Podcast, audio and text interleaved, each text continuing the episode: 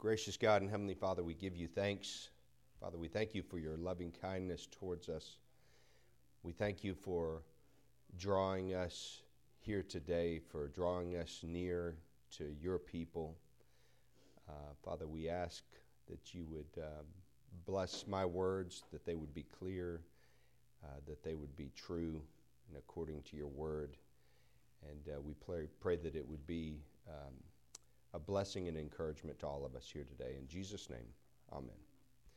Yeah, y'all have had some wonderful teachers so far, so you know they, they, they should have they should have ended with a bang as opposed to you know a whimper. But uh, so y'all get me for the last the last couple of vows here, and I'm going to go ahead and I'll pass these out just so you have these in front of you. We'll, we will refer uh, to these over and over again.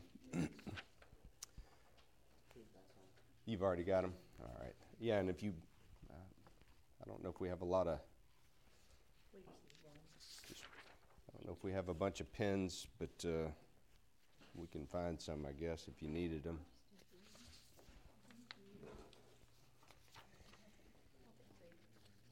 Yeah, you bet. I, I hope that's three. But what, so I, I will briefly review the vows and then, um, and kind of cover them from the perspective of, of what, what, you know, when we say the church, what is it we mean? Uh, so, so very uh, briefly define some of these vows and, and then maybe describe why why these things are here and why they should be important to you, why they're important to me, and then how you might go about fulfilling these vows. And the, the goal for me here today is to uh, present vow four and five as well as review the other vows uh, in a way that gives you confidence to be able to stand up and, and take these vows in front of the congregation. Um, but as I was uh, as I was thinking about this, I I intend to throw down the gauntlet a little bit. So I'm gonna I'm gonna challenge y'all. Uh, I, I would think that one of the reasons that you're here is because of the the serious manner in which we approach worship, and that's why I'm here. Uh, my family and I were in Utah. We moved across the country to come to this church. Uh, so, be, because we we take worship seriously, we take these things seriously, we take vows seriously, and it is not, uh, you know, I know maybe there are places where these are just simply the things you do. You go through these steps, and you know, you jump through these hoops, and now presto magic, you're a member of this church. Well, it's a serious thing. Uh, so ho- hopefully I will, uh, hopefully that will be conveyed. All right, so as we consider these vows, you may, uh, you know, look on them here, but looking back at, uh, at vow number one, uh, acknowledging yourself a sinner, in some ways this this takes us to the depths. We, we recognize our sinful state before God. And then, uh, and then immediately after that, we affirm this vow that discusses our belief in the Lord Jesus Christ to save sinners, of which we are one, and that we rest on Him alone. And this is taking us to the heights. Good morning, RJ. How are you? Um, and these are uh, these are vows that affirm these eternal truths. You know, we are sinful and we need a Savior, and Jesus Christ is that Savior. And then as we continue, uh, vow three actually, I don't know if you noticed this, but uh, in, in some regards, vow one is in relationship to the Father. It's, it's, it's not explicitly stated, but it's implied. It's because of God's holiness that, that we are recognized as sinners. And then we see the Lord Jesus Christ, the second person of the Trinity, in the second vow. And then in vow three, there's mention of the Holy Spirit who is there to, to be with us uh, through this pilgrimage and this journey to sanctify us. And now we turn to, to vow number four, uh, which maybe in some regards, when you look at it at face glance, could, could appear to be, uh, these last couple may seem a little boring. They actually end up being some of the more exciting ones, uh, sadly. Um, and, and I think you may see why. So we see in vow four do you promise to support the church in its worship and work to the best of your ability? So it introduces a little bit of a, an alien concept for our day and age. Um, this is not a single player uh, event church. Uh, there are no Lone Ranger Christ- Christians. Uh, I, I, think in our day and age, there are folks that have maybe that attitude that, uh, hey, it's just me and my Bible and Jesus, and, uh, and I can be a faithful Christian. Well, not according to God's word. That's not possible. Uh, God commands us to be with his people. Um, do, do, not, do not deny the gathering of the brethren uh, is, a, is a verse from Hebrews, for instance. But obviously, uh, throughout Scripture, you all are probably familiar with uh, the church being referred to as the, the bride of Christ. We're the body of Christ. And how can you be you know, you, you, hear, you hear some pretty dramatic stories about people getting an arm chopped off and they put it in ice and then eventually gets reattached. But if it, you know, it, it's hard for a body part to live apart from the body. Um, so, so it's, it's, you know, like I said, somewhat of an alien concept. But here, here's, here's what we'll look at in terms of uh, the what. So, beginning as, as we talk about what is the church. And let me, let me qualify, you know, I mentioned what, why, and how. Um, as we consider what, for instance, we will just very briefly scratch the surface. There, there are volumes that fill the world's libraries on these topics, and, and uh, we'll have a hard time getting to Vow 5 if we were to you know, exhaust these, these topics. And, and in some ways, this is related to, uh, just to jump ahead a little bit, but in some ways, this is related to the end of Vow 5, where it says, promise to study its purity and peace. Um, uh, John 17, 3 says that eternal life is this, that they might know the Father and, and your, your Son whom you have sent. Knowing God is eternal life. And in some sense, we are to pursue a knowledge of God throughout our lives. So, since we don't cover all of it this morning, that'll be all right. We, we've got the rest of our lives to, to learn these things. All right, so what is the church? As I just mentioned, it's the bride of Christ. And this was just the, the, the, definition that came to me off the top of my, my head all of God's chosen people from all times and in all places.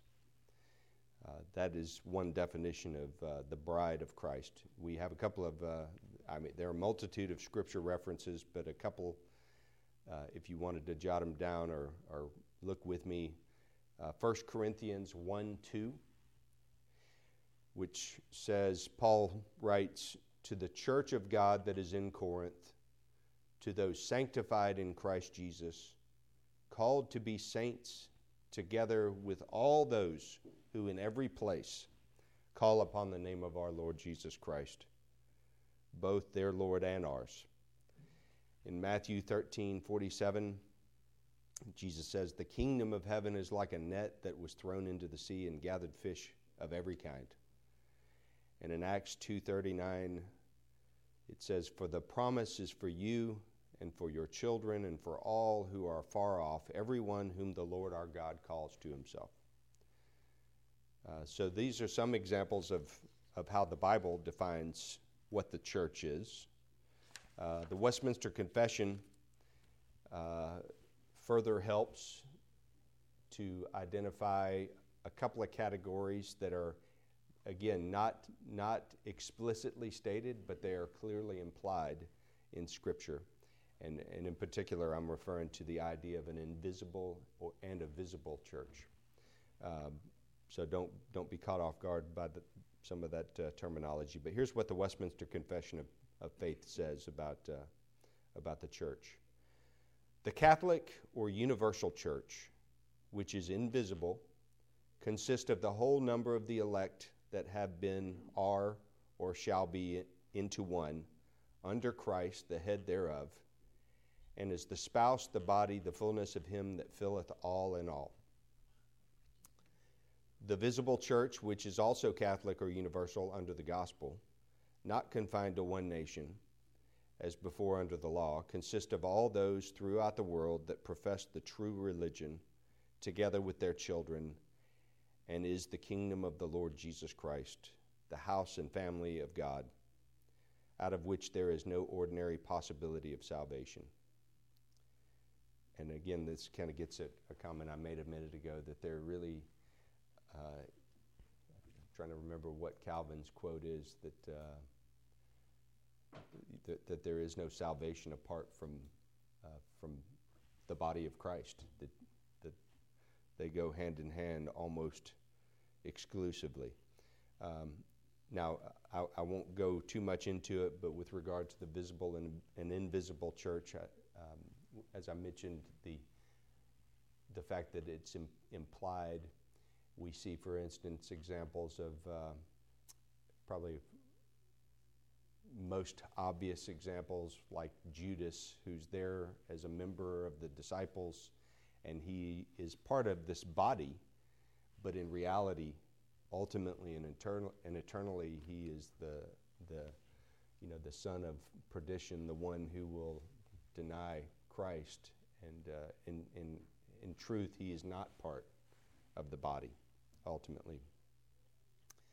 All right, so after briefly covering uh, what the church is, we'll, we'll move on to what worship is, since that's another one of these terms that we're looking at here for this fourth vow. So, what does Scripture say? Psalm 29 2 said, Ascribe to the Lord the glory due his name, worship the Lord in the splendor of holiness. And then in Matthew 4, verse 10, Jesus says to Satan, Begone, Satan, for it is written, You shall worship the Lord your God, and him only shall you serve.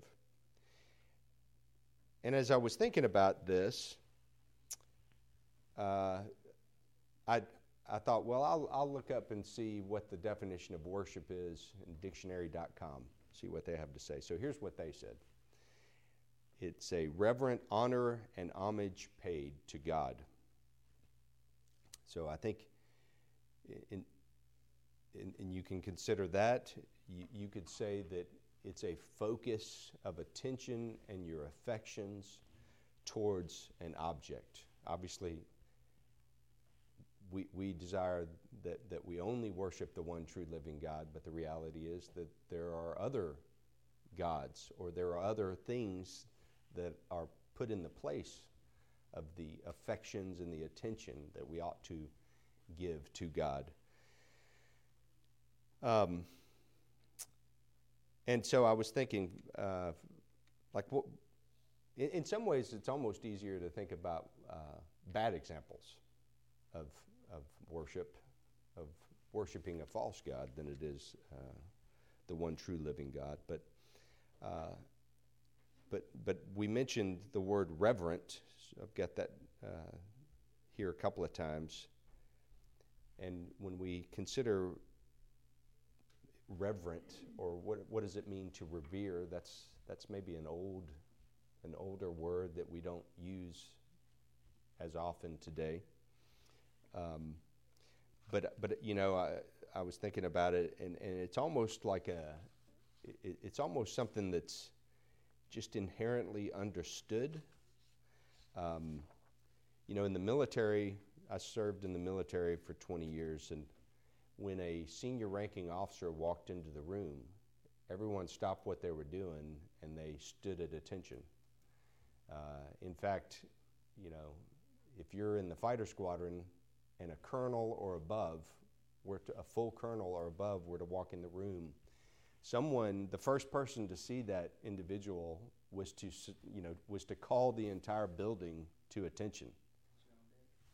Well, on deck would be the Navy, but uh, squadron, 10 hut, and everybody stands there, and that's a, a way of honoring them for the rank that they've earned. Uh, another example, maybe more familiar to everybody here, is the idea of a bride at a wedding. And uh,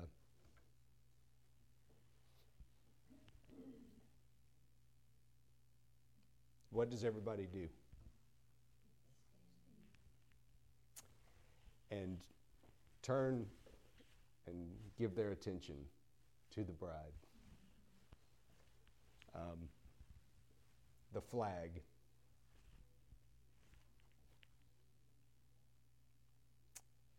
You, if you know what you're doing, you face the flag when you give attention to the flag. Um, now, Rebecca is familiar with this about me. I, I apologize, but uh, you'll, you'll get used to it, I, I guess. um, I hope it's not a distraction for you. Um, but uh, anyway, so some some negative examples. Um, you know, I can.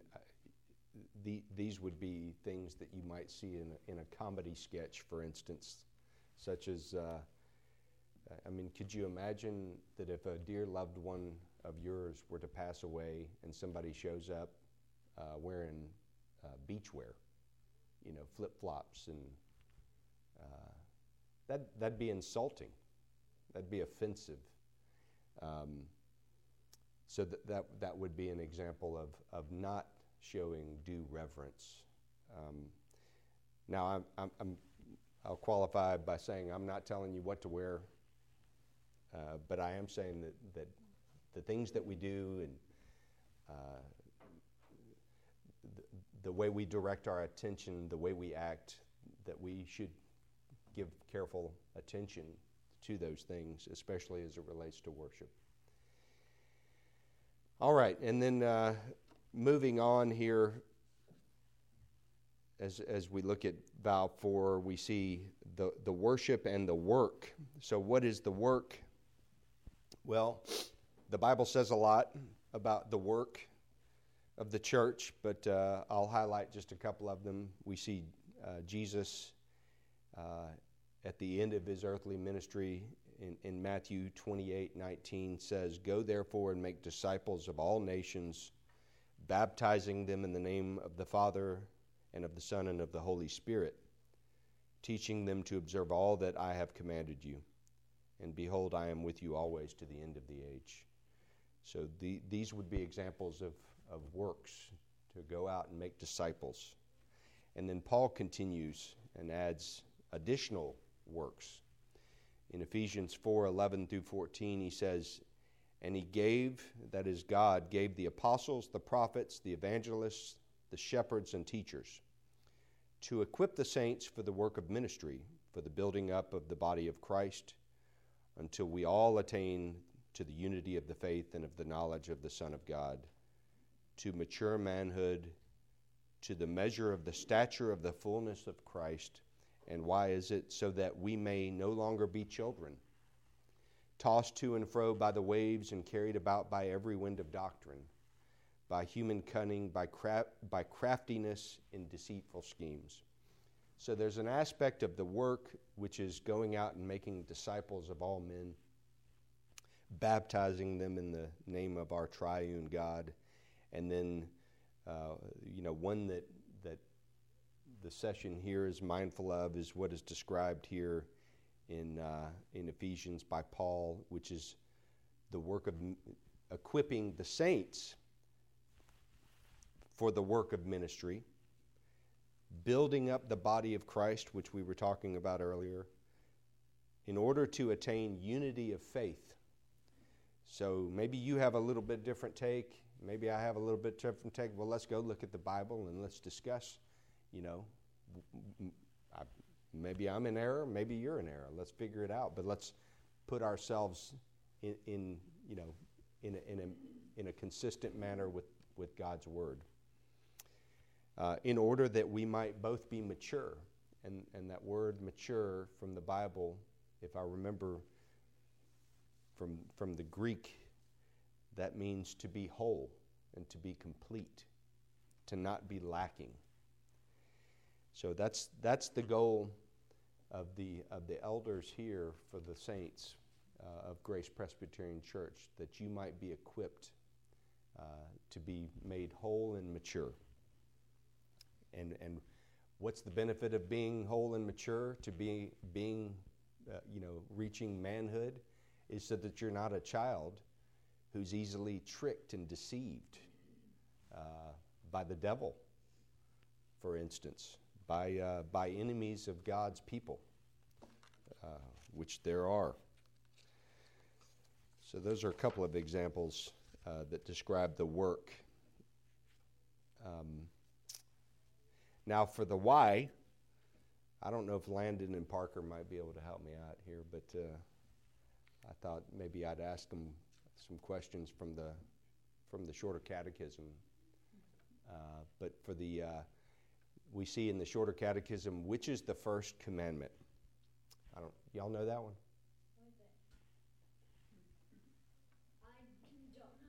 I bet you you'll, you'll, you'll recognize it. So, which is the first commandment? The first commandment is, Thou shalt have no other gods before me. And then we move on to question 46 of the Shorter Catechism. That's the Westminster Shorter Catechism that you will, if you haven't heard that referred to, you will hear referred to.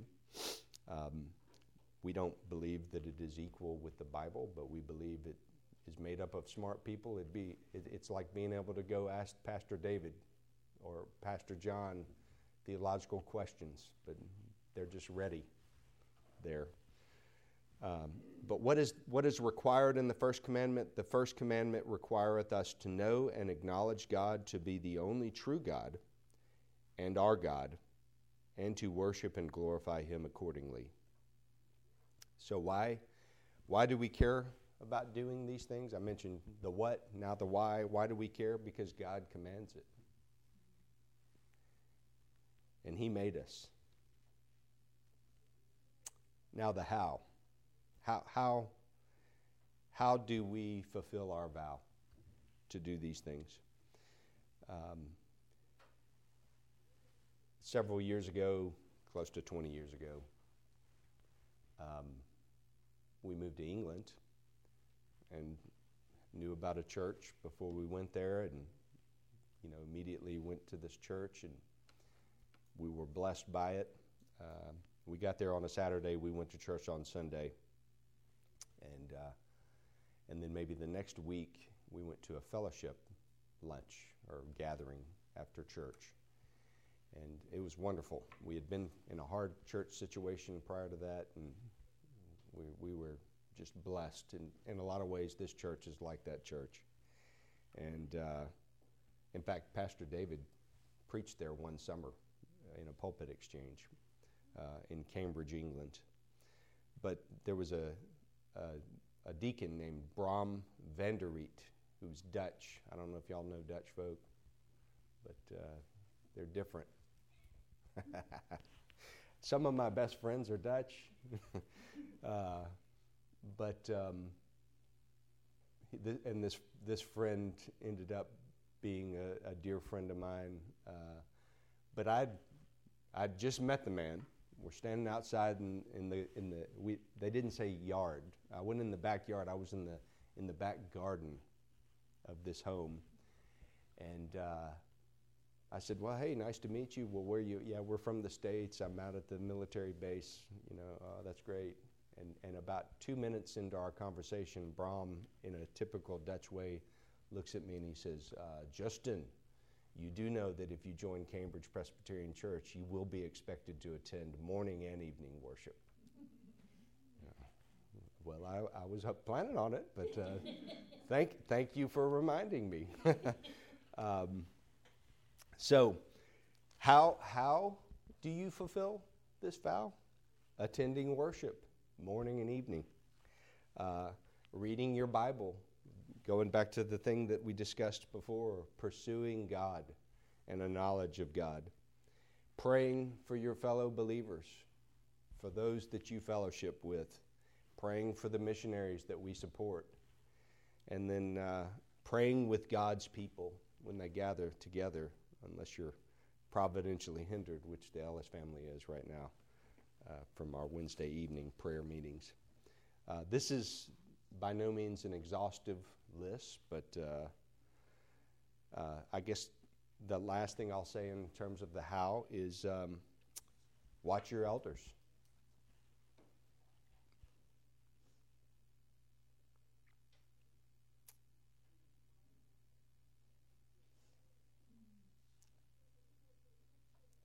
We're blessed. Um, and this is not a this is not a Justin Ellis concept.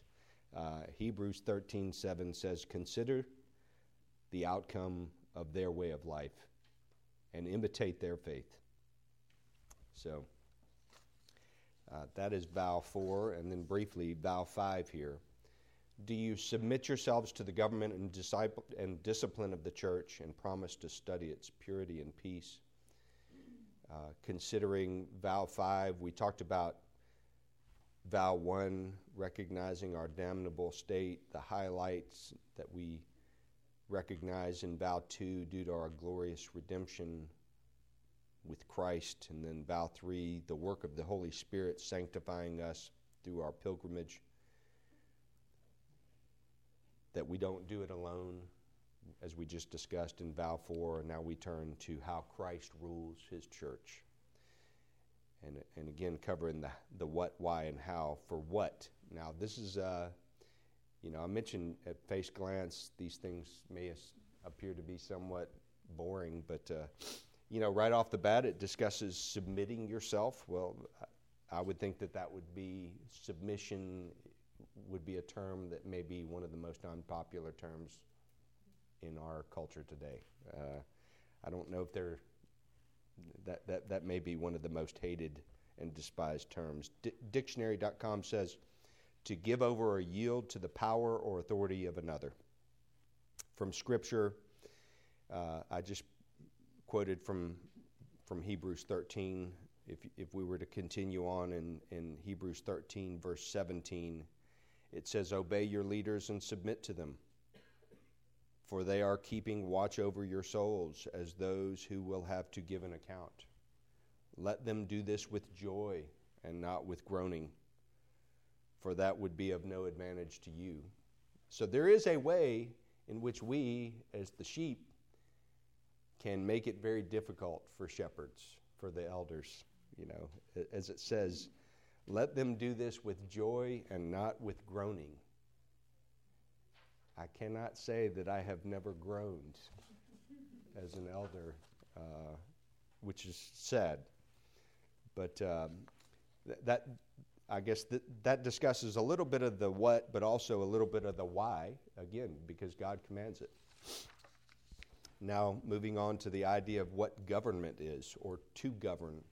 You know, generically, again, dictionary.com, to rule over by right of authority or also to exercise a directing or a restraining influence over, to guide. Again, these are not popular ideas to discuss as it relates to, you know, something like the church. Um, but as we consider specifically within the church, uh, we'll, we'll go back to exactly what we've been doing the whole time that you that you should see, and, and I am confident you will see throughout your time here at Grace Presbyterian Church. What does the Bible say? What does the Bible say about how Christ governs his church? And if you look in the Old Testament, you see that God used prophets, priests for a brief time, He used judges, and then He used kings. And then in the New Testament, you see, especially prior to uh, uh, to the time of the, uh, of, of the epistles being written. You see the Acts of the Apostles, um, and, and you see prophecy and such. Uh, and a lot of this is, if you've been here for a lot of the sermons on Acts that David, Pastor Gilbert's been teaching and preaching, um, we see that in many cases these are extraordinary events that we are not to expect to continue. And so, what you see, especially as you read through the end, what, what is the norm in Scripture is you see two offices elders and deacons that are, that are highlighted. And we see that in uh, 1 Timothy 3 as well as uh, Titus 1 uh, in particular, where it lays out the offices within a church and it, and it defines what the requirements and the characteristics of those office holders are. Uh, and I can give you all those verses if you wanted to. And so you might say, well, what about, what about apostles? And, uh, and I briefly just mentioned it, but uh, they possessed a unique authority to write Scripture, to reveal God's Word. And that word reveal is, is a significant, powerful word. Um, we pray that God will illumine our hearts and our minds, that He will illuminate God's Word to us when we, for instance, sit under the preaching of His Word. We are not praying that God will reveal something new. Um, and in fact, uh, one of the most powerful verses, I got caught up in some charismatic stuff when I was uh, in college. And, um, and one of the verses that God used to, to capture my attention and, and show me the error of, of that thinking was in 2 Peter, where Peter, who goes on to describe standing there at the Mount of Transfiguration. And if y'all remember the story, he's standing there and he sees, his, he sees Moses and Elijah and he hears the voice of, of God speaking. And yet he says, We have a more sure word than this. So, more powerful than what he witnessed with his own eyes is God's word. And in 2 Peter, he says, His divine power has granted to us all things that pertain to life and godliness. So when somebody says, Well, you need something special and extra and different, you just go back to 2 Peter, and Peter says, I've been granted all things for life and godliness in Christ Jesus in His Word. Um, you know, the other thing, the other thing uh, I'll, I'll add to that is uh, this is the reason that we can say no to Islam and Mormonism. Otherwise, why, why wouldn't why wouldn't wouldn't we follow that? They, you know, some guy goes out in the in the woods and says that God spoke to him. What's to keep somebody else from having that experience? Um, we lived in Utah, so that's a source source subject for us. Um, so, what does this power look like? Well, obviously, there are different types of power. You have civil magistrates, and, and uh, th- again, this is a little dated language, uh, but, but the, the civil magistrates are given the power of the sword. And you read in Romans 13, Paul talks about, you know, that, that the ruler that God, these, these earthly rulers that God has put in place are given the power of the sword. Well, what's the power of the sword? Well, it, you know, m- maybe more rightly described as the power of the gun nowadays. Uh, you know, if you break the law uh, in front of a policeman, depending on the way you break it, it might result in you getting shot. Uh, that's the power of the sword. Or, kind of from a strategic standpoint, if you're dropping bombs off of F 15s like they did in Syria, who could be my buddies, because uh, that was the airplane I flew. Um, that's the power of the sword. Um, but as, as leaders in the church, Christ has not given that, that type of power. Thank goodness. Uh, but the power, what, so what is the power? It's ministerial and declarative, is the, is the phrase that's often used. And that's, uh, that's a phrase that's captured in what we call the Book of Church Order. Um, so, in fact, I won't go into the Book of Church Order, but that's where these vows come from, uh, our BCO that you'll, you'll hear it referred to. Here's what the Book of Church Order says, which I think is helpful. It says, All church power, whether exercised by the body in general or by representation, is only ministerial and declarative, since the Holy Scriptures are the only rule of faith and practice. No church judicatory court may make laws to bind the conscience. All church courts may err through human frailty yet it rests upon them to uphold the laws of Scripture, though this obligation be lodged with fallible men. Yeah, ministerial and declarative. Additionally, it's a power, just I, I, I find this helpful um, to, to remember. It's a power that's exercised jointly. You know, so no elder has any power. I can't you know, I, have I've been called to be an elder. I couldn't come and say, hey, James, you need to go do such and such. Well, well, why are you telling me that? Well, I just felt like that was a good idea. Well, I, you know, it, it is a it is a, a right and good question if you're having a conversation with an elder who's encouraging you to do something to ask them i would encourage you to ask them this to say is that what the, what the session, in other words, is that what the body of elders are wanting, are desiring? Because an elder by himself has no power, uh, but, but the power is jointly. And so when we have session meetings, we're discussing things related to shepherding care for people. How do we care you know, somebody's dying, like we have right now, people in our church who are dying that we want to care for and love and minister to. Um, we, we make those decisions together. Uh, and, and maybe sometimes there's a little disagreement, but once, once the decision is made, that is the decision of the, se- the session. And even if I had been on the other side of that argument, once that decision is made and we go forward, then that's my decision as a member of the session.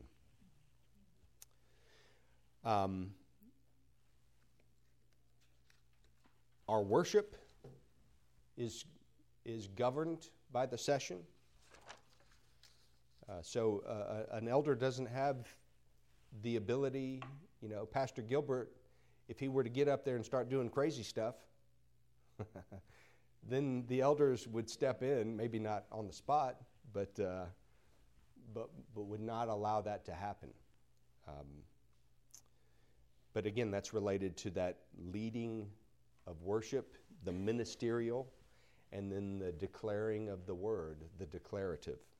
Other examples accepting and denying access to membership, uh, offering or excluding access to the sacraments. So that's why we give this what we call fencing of the table where there's a warning given because that's what the Bible says. Don't do this if you're not doing it with careful consideration. And then exercising discipline as you think about things like Matthew 18. And then the, we see the word discipline here. Uh, that is defined as training to act in accordance with the rules. Again, the BCO is helpful. It says discipline is the exercise of authority given the church by the Lord Jesus Christ to instruct and guide, guide its members and to promote its purity and welfare, the term has two senses. The one referring to the whole government, inspection, training, guardianship, and control which the church maintains over its members, its officers, and its courts. The other, a restricted and technical sense signifying judicial process. And that would be if the elders um, we had a fella at our church in England who was a uh, uh, a hooligan. Uh, he was a uh, football hooligan, and I don't know. Uh, in God's kindness, he gave him an interest to come to church, and he, he, he was his, his mind was damaged from probably drugs and drinking and fighting. But you, you know when I, the soccer, the football hooligans over in Europe that go, you know, they, they they're like gangs, and they go get in fights with the fans of the other team. And uh, one of my Dutch pastor friends says to the this guy, Chelsea John, he was a big Chelsea fan. Uh, John, I understand you weren't very kind this past week. Well, I, asked my buddy Chad, oh, what, did, what, what, did he do? He said he beat somebody over the head with a baseball bat. yeah, that's kind of not kind. uh, well, you know, from a disciplinary standpoint, the exercising of discipline would be a, a pursuit by the session of him to go and, and make, make right what's happened and to ask for forgiveness and to repent of that behavior. I mean, this is an extreme situation. I don't, I don't expect we have any hooligans here, but uh, anyway. Some examples of uh, discipline as we wrap up here uh, from a positive standpoint worship that is done decently and in good order, and those are terms from the Bible, 1 Corinthians 14 40. And then some negative examples would be things like someone coming and saying, Hey, I know I made these vows, but I've decided that I think I want to be a Roman Catholic.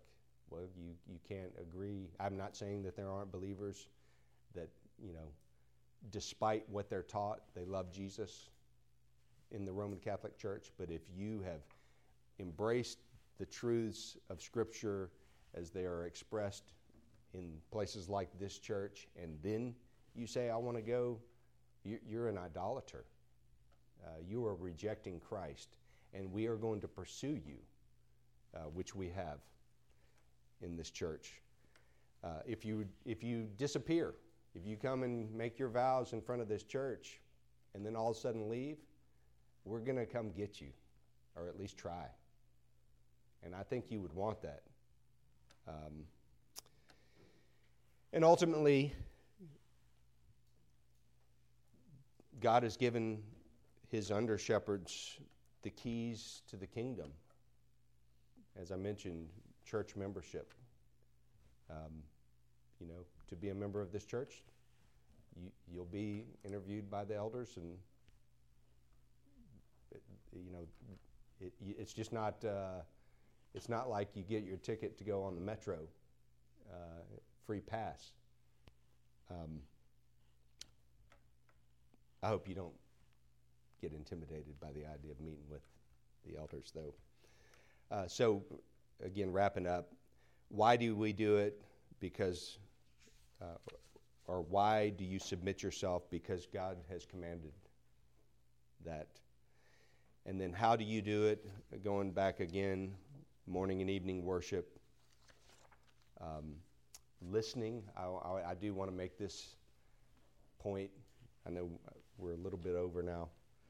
Um, but listen, if, if, if an elder or a couple of elders, if, if, if especially two elders or more, if you find yourself standing in front of two elders or more and they're not just talking to you about the baseball game, or, and they're talking about something of a spiritual nature, listen, pay attention. Um, Jesus says, my, he, my sheep hear my voice.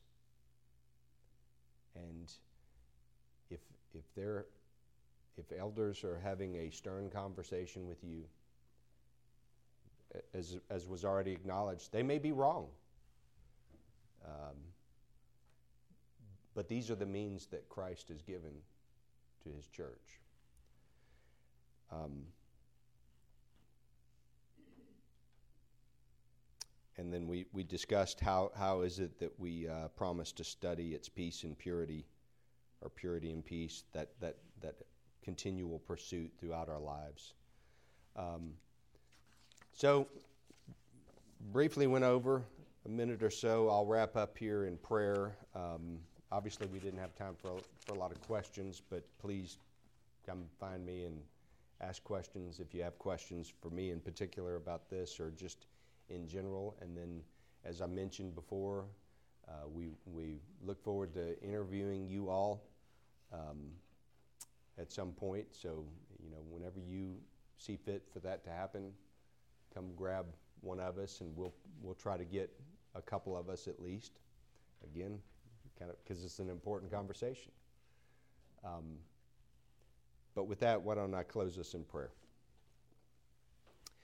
Gracious Heavenly Father, Holy God, we give you thanks for this time that we have to consider uh, joining to the body of Christ here in this local body at Grace Presbyterian Church in Douglasville. And uh, Father, we, we do thank you for the dear saints uh, that are here. Um, that, that are considering membership, and, and we thank you for Grace Presbyterian Church and for the faithful ministry of, uh, of so many. And we ask for your blessings upon it. We ask for your blessings upon the preaching of your word today. We do pray that you would illuminate our hearts and our minds as we hear your word preached. We ask that by the power of your Holy Spirit that you would change us in light of what we hear and these great truths. And we pray all these things in Jesus' name. Amen.